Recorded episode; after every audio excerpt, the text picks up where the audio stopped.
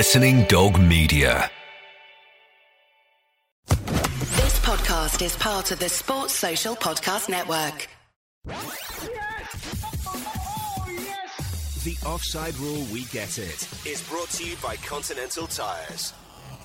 Hello there. Thank you very much for downloading this podcast. You are listening to the Offside Rule podcast. We get it. That's right, with Kait Borsay and Lynsey Hooper.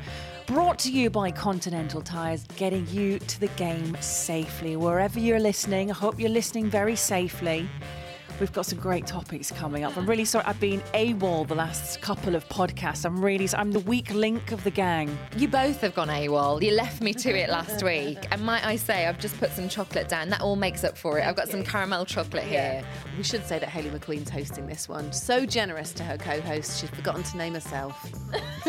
oh, did she? I didn't even notice that everyone knows that voice now. No. Yeah, so you've been in Miami, Kait, just living it up. Soho House, yes? Hobnobbing with the stars. I'm, I'm not that posh, but I'm suffering from jet lag.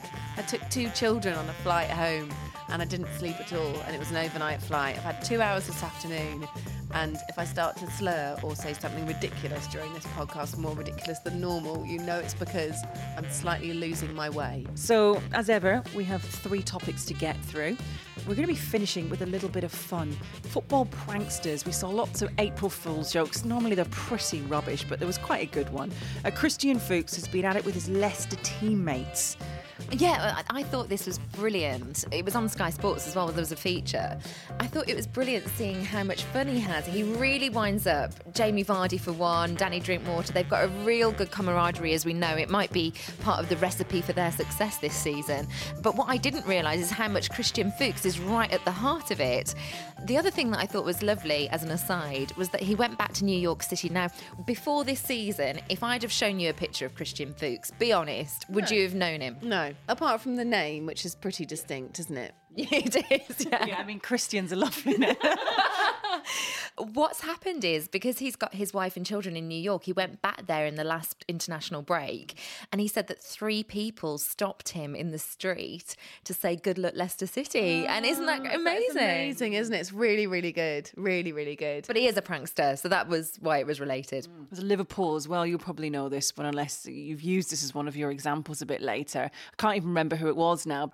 On the way to training, three of the, the Liverpool players were in a car and they'd hired a driver who was an actor and he was just going mental and shouting things out and coming out with the most absurd stuff. And of course, two of the players in the back were messaging each other like, what on earth is this guy on? Who is this? I know exactly what you're talking about. It was Jon Flanagan that was in on it. In on it, that's right. Yeah, And but I couldn't was- remember. Was it, uh, It was Mignolet, Mignolet and Lucas Leiva. It was very, very funny. So we're going to be chatting about some of the pranks that people have pulled in football over the years. And the unlikely combinations, because if you're going to go for pranksters at, at Liverpool, you would not put Jon Flanagan, Simon Mignolet, and Lucas Leiva together. You know, a Belgian, a Brazilian, and an Englishman. And a Liverpudlian cab driver. It was very funny. Well, Leicester feature heavily. We've obviously mentioned Christian Fuchs and, and the pranks there, but was no prank on April Fools when Leicester City tweeted that there were going to be free beers and donuts handed out at the game at the weekend. You thought, oh, it's never going to happen. Come on,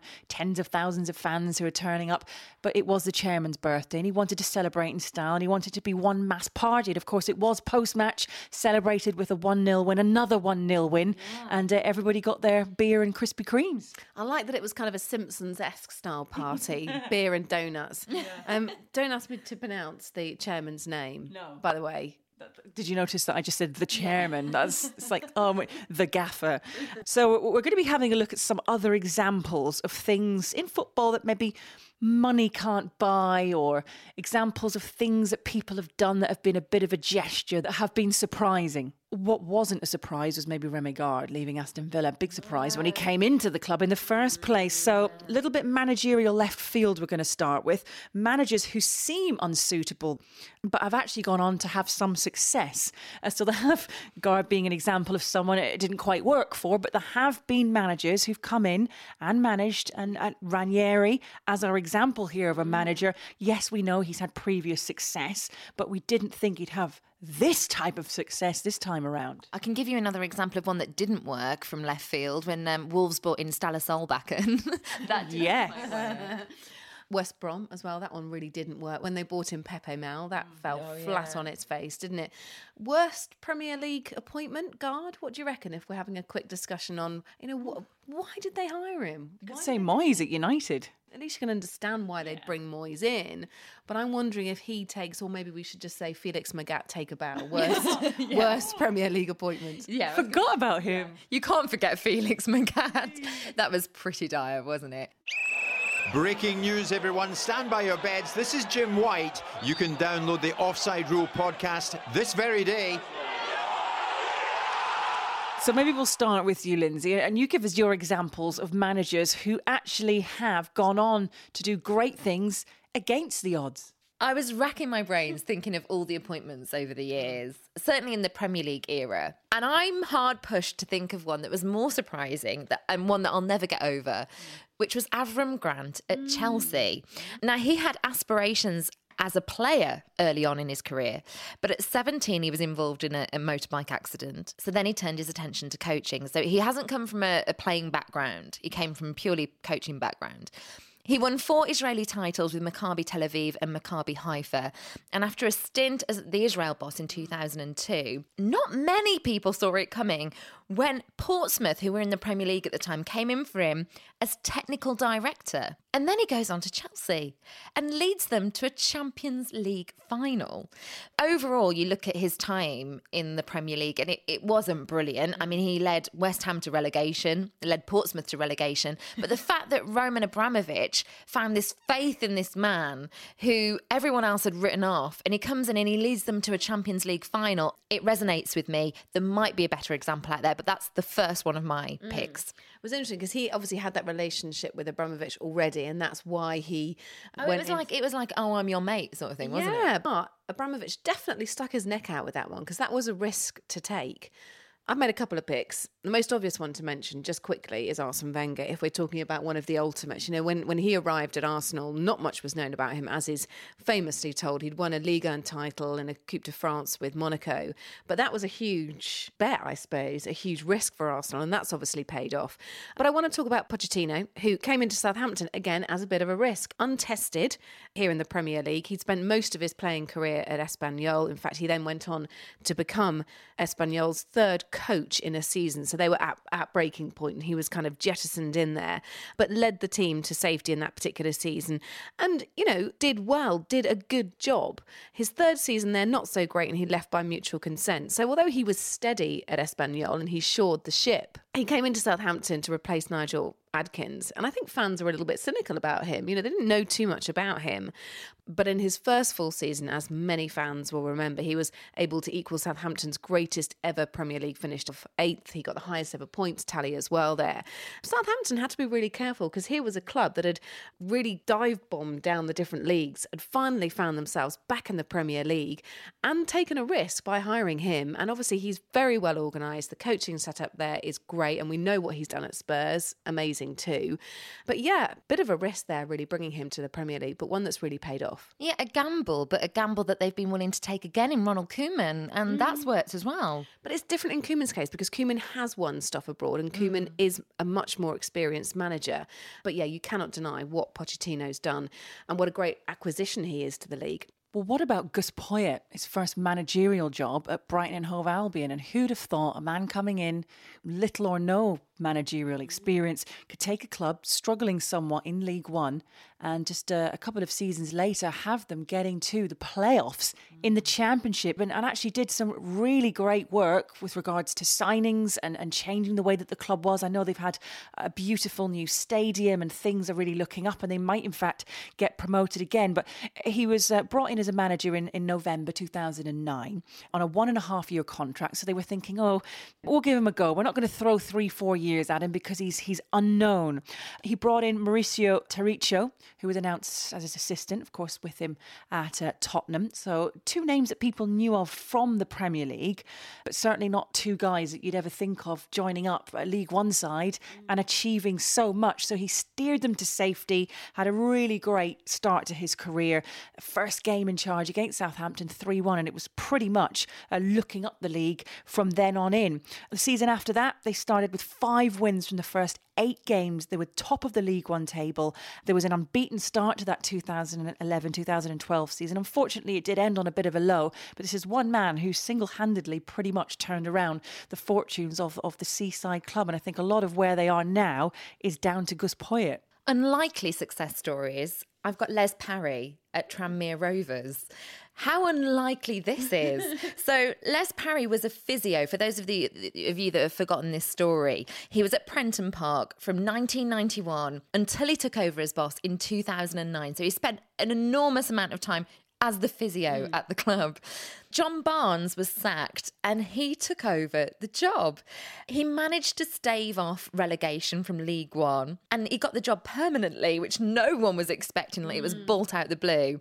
But the favourite thing about all of this for me is that it inspired the song, and I know that we like a song occasionally, that had the lyrics, Who needs Mourinho? We've got a physio. I loved it. That's genius. Hayley, have you got another one? It's a manager who'd never managed a club side and went on to manage his country, but he was a hero for Germany and actually ended up being a hero for the national side as their manager, Jurgen Klinsmann. So in 2004, uh, he returned to Germany and decided to take the head coach of the national team. You're not going to turn that one down. And of course, succeeded a former teammate as well and strike partner, Rudi Voller. Klinsmann pretty much revamped the management of the team, the structure, the way that they played. A hugely successful nation of football, as they always pretty much have been, as long as we've known them. As if you're an England fan, we all dislike them very much because they're blooming good at playing football. But uh, Klinsmann, he brought in uh, Olivier Bierhoff, and um, he came in to help out with things and really changed the way that they went about coaching, created a lot of youth coming through as well, which is something that we've seen happening with Borussia Dortmund, of course, in Germany and other German sides, and, and, and the way that they were going about their redevelopment of youth, not just with the national team, but for club football, which then filters through into the national team. And he wasn't afraid to give a youngster a bit of a go. This was after a terrible showing, I think you'd have to say, at Euro 2004. They needed a complete revamp. He was a hero. He was brought in and, and he kind of left a hero as well. In the run up to the 2006 World Cup, he did a attract a little bit of criticism following a few poor results, but they stuck with him. But he still managed to get them to third place in the 2006 World Cup. So, two years after going in and changing the way that things were in, in, in, German football, only very slightly, but tinkering and making sure that he was planning for the future the thing about Klinsmann was he was brought in with this huge weight of expectation leading up to the 2006 World Cup. It was the weight of the expectation of, of the nation with that home World Cup. And I think he coped well. Big name, obviously, but not a huge amount of experience behind him. But yeah, and saying that as well, of course, he took a bit of a risk.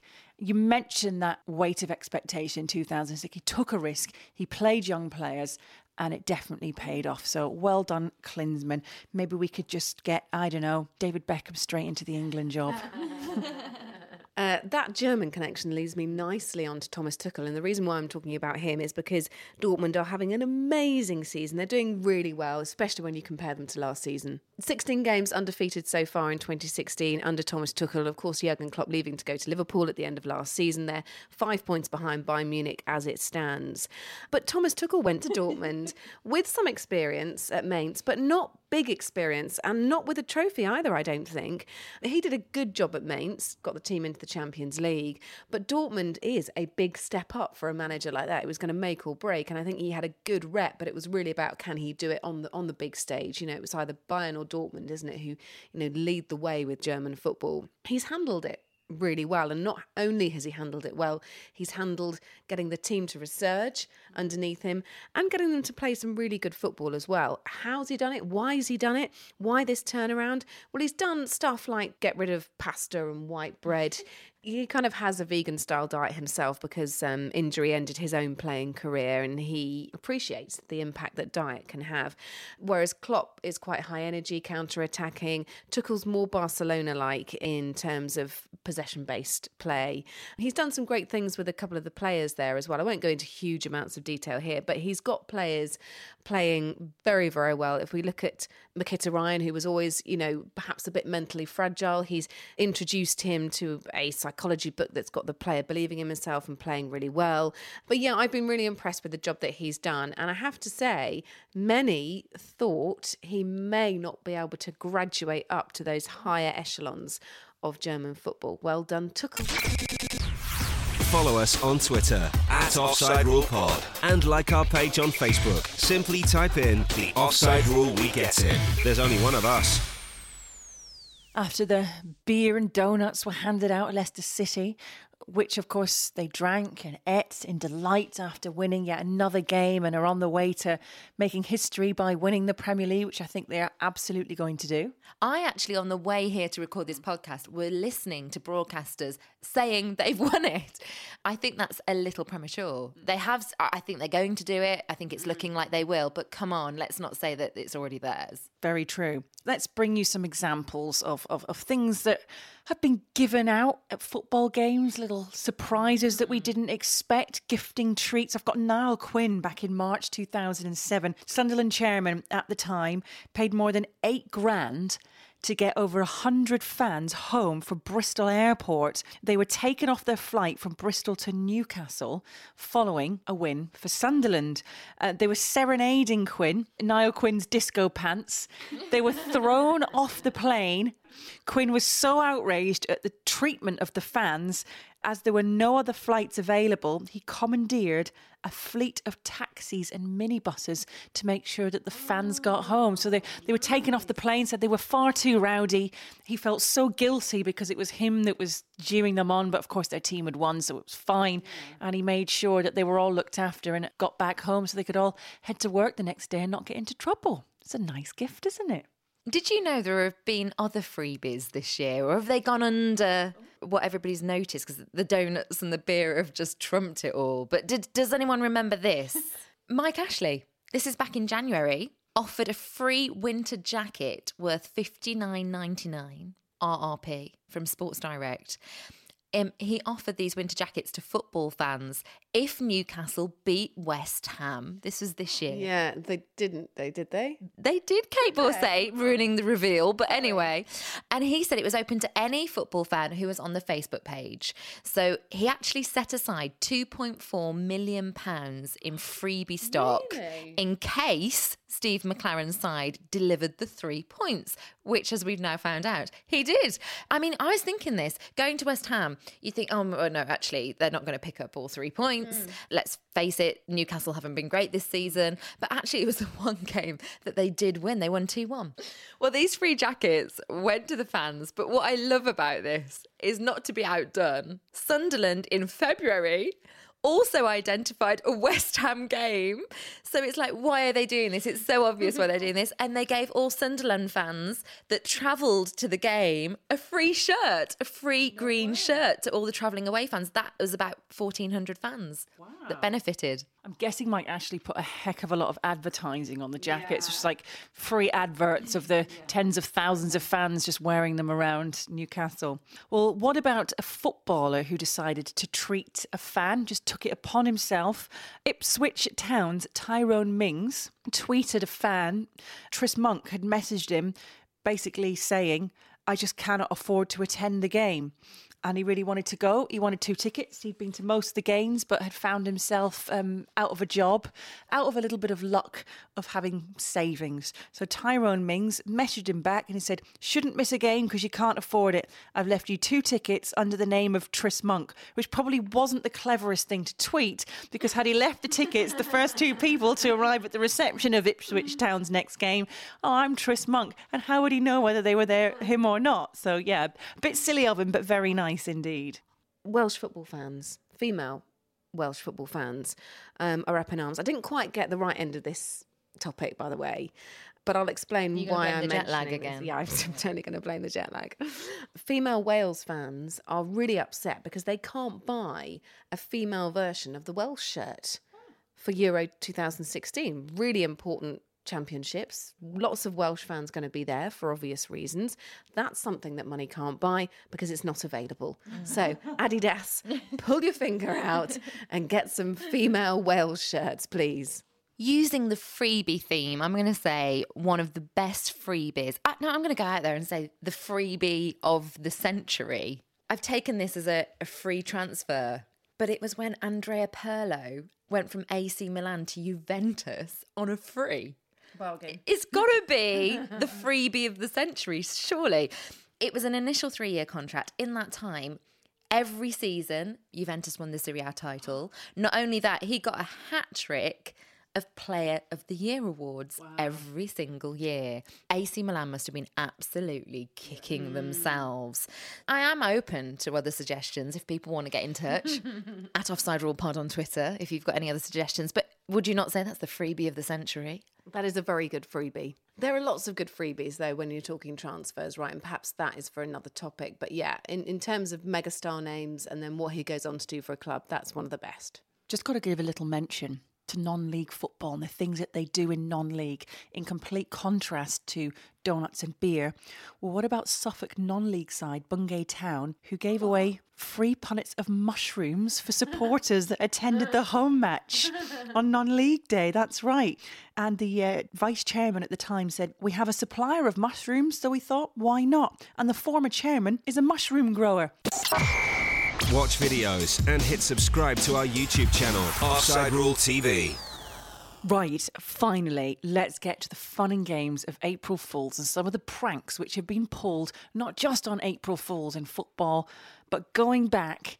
There's some wonderful stories. There, I think there's books written on some of these pranks. I'm kind of not surprised, uh, but I, I've dug out a couple of gems. So hit me with yours. Go ahead, Lind.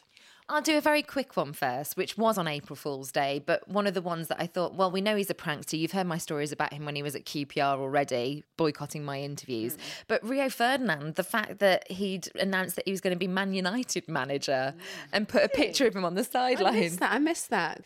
All right. Well, imagine you get a call from the England manager at the time telling you that you're about to be called up for your first ever squad. Complete elation, right? You'd be overjoyed. If it was David Bentley who received this phone call from the England manager, you'd start to maybe smile a wry kind of smile. Um, because David Bentley received a phone call telling him that for the first time ever he'd been called up into the England squad. He couldn't believe it. He was finally all these years had been justified, all this hard work. Um, but it wasn't the England manager, it was Robbie Savage with a very dodgy accent. Well, what about uh, Bristol Rovers? And this is an April Fool's Day. They wanted to wind up their fans and they used April Fool's Day to unveil a new kit. It was shocking pink. Surprisingly, though, it got such a good reaction. Everyone loved it. They introduced it as a third kit, and the proceeds ended up going to charity. Yeah. Um, my other one is, is another Leicester City player now, but used to play for Stoke City. So we've talked about Christian Fuchs and how active he is on social media, and he's posted videos of him pranking some of his teammates. But Robert Huth, he isn't half witty with his tweets. He doesn't tweet all that often, but when he does, he's always having a bit of a dig at one of his old teammates or something like that. Mm. So here's a few of his tweets. This is when he just moved to Leicester City. Happy times at Stoke. Thanks for everything. And moving on means I'll maybe fulfill my dream of marking Jon Walters one day, which was quite funny. He also laid into Jon Walters again, saying, let's all welcome him to Twitter when he joined and congratulate him on being able to write. Not only that, he he's sort of takes the mickey out of himself. He said it's not often having a square shaped head comes in useful. and Stoke have confirmed today that there will be five own goals per season guaranteed over the next six years. And then hashtag Shawcross. Does he like dressing up though? This is a good one. Love it when when footballers and managers go to fancy dress parties. Man City quite good at doing this, but Barnsley, as part of the initiation, they kind of pull pranks on their on their players. Now Steve Agnew, who I know very well, uh, lives in my parents' village back at home. Number two to Aitor Karanka, of course, took charge of the side. And when they lost to Charlton after the, the bust up between Karanka and his players, and thought, oh, could get in to the end of the season here as manager of Middlesbrough, get them promoted, and I'll be a hero. But he was a bit of a hero in his playing days. He was at Leicester, of course, and uh, Barnsley. And um, he decided to pull a bit of a prank on John Beresford. When Beresford Arrived, they had a big drinks reception. They, they used to do it at the start of every season, and they told him that it was fancy dress. And Steve Agnew said, "Oh, look, look, look! I, have got mine." And he showed him a policeman's outfit that he had, the hat, the baton, everything. Thought it might have been a bit of a wind up, but when he showed him his costume and a real straight faced, and Steve Agnew, we later found out was a bit of a prankster, but he's quite a serious character when you first kind of meet him with his bald head and his his stern look. So he turns up. Steve Agnew greets him at the door. Of course, he's not dressed up as a policeman. They have a whole reception. The mayor actually turns up, the Lord Mayor of Barnsley, and there he was, dressed up as a clown. He'd come as an actual clown. So the next season, they let Beresford do the same thing. Him and Steve Agnew then wound up at the time Mark Robinson. Unfortunately, he pranged his car on the way out of the reception. The police turned up and he had to stand at the side of the road dressed as Al Capone whilst the police were taking down his details following his reception at the start of the season for Barnsley. There you go. The female take on football. Well, thank you very much for downloading and listening to and getting to the end of this uh, Offside Rule podcast. You can, of course, follow us on Twitter at Offside Rule Pod. Plenty of features as ever on the website. Go to offsiderulepodcast.com. And as the countdown is on to the end of the season of football. It's sure to get much more exciting as the weeks go on. So make sure you keep on downloading. Stick with us. Any suggestions that you have for potential topics, of course, uh, get involved with us uh, via our social media platforms. But uh, thank you very much indeed. Uh, and this podcast has been brought to you by Continental Tyres, getting you to the game safely with myself, Hayley McQueen, Kait Borsay, and Lynsey Hooper. It's bye for now. Yes! The Offside Rule We Get It is brought to you by Continental Tyres. Sports Social Podcast Network.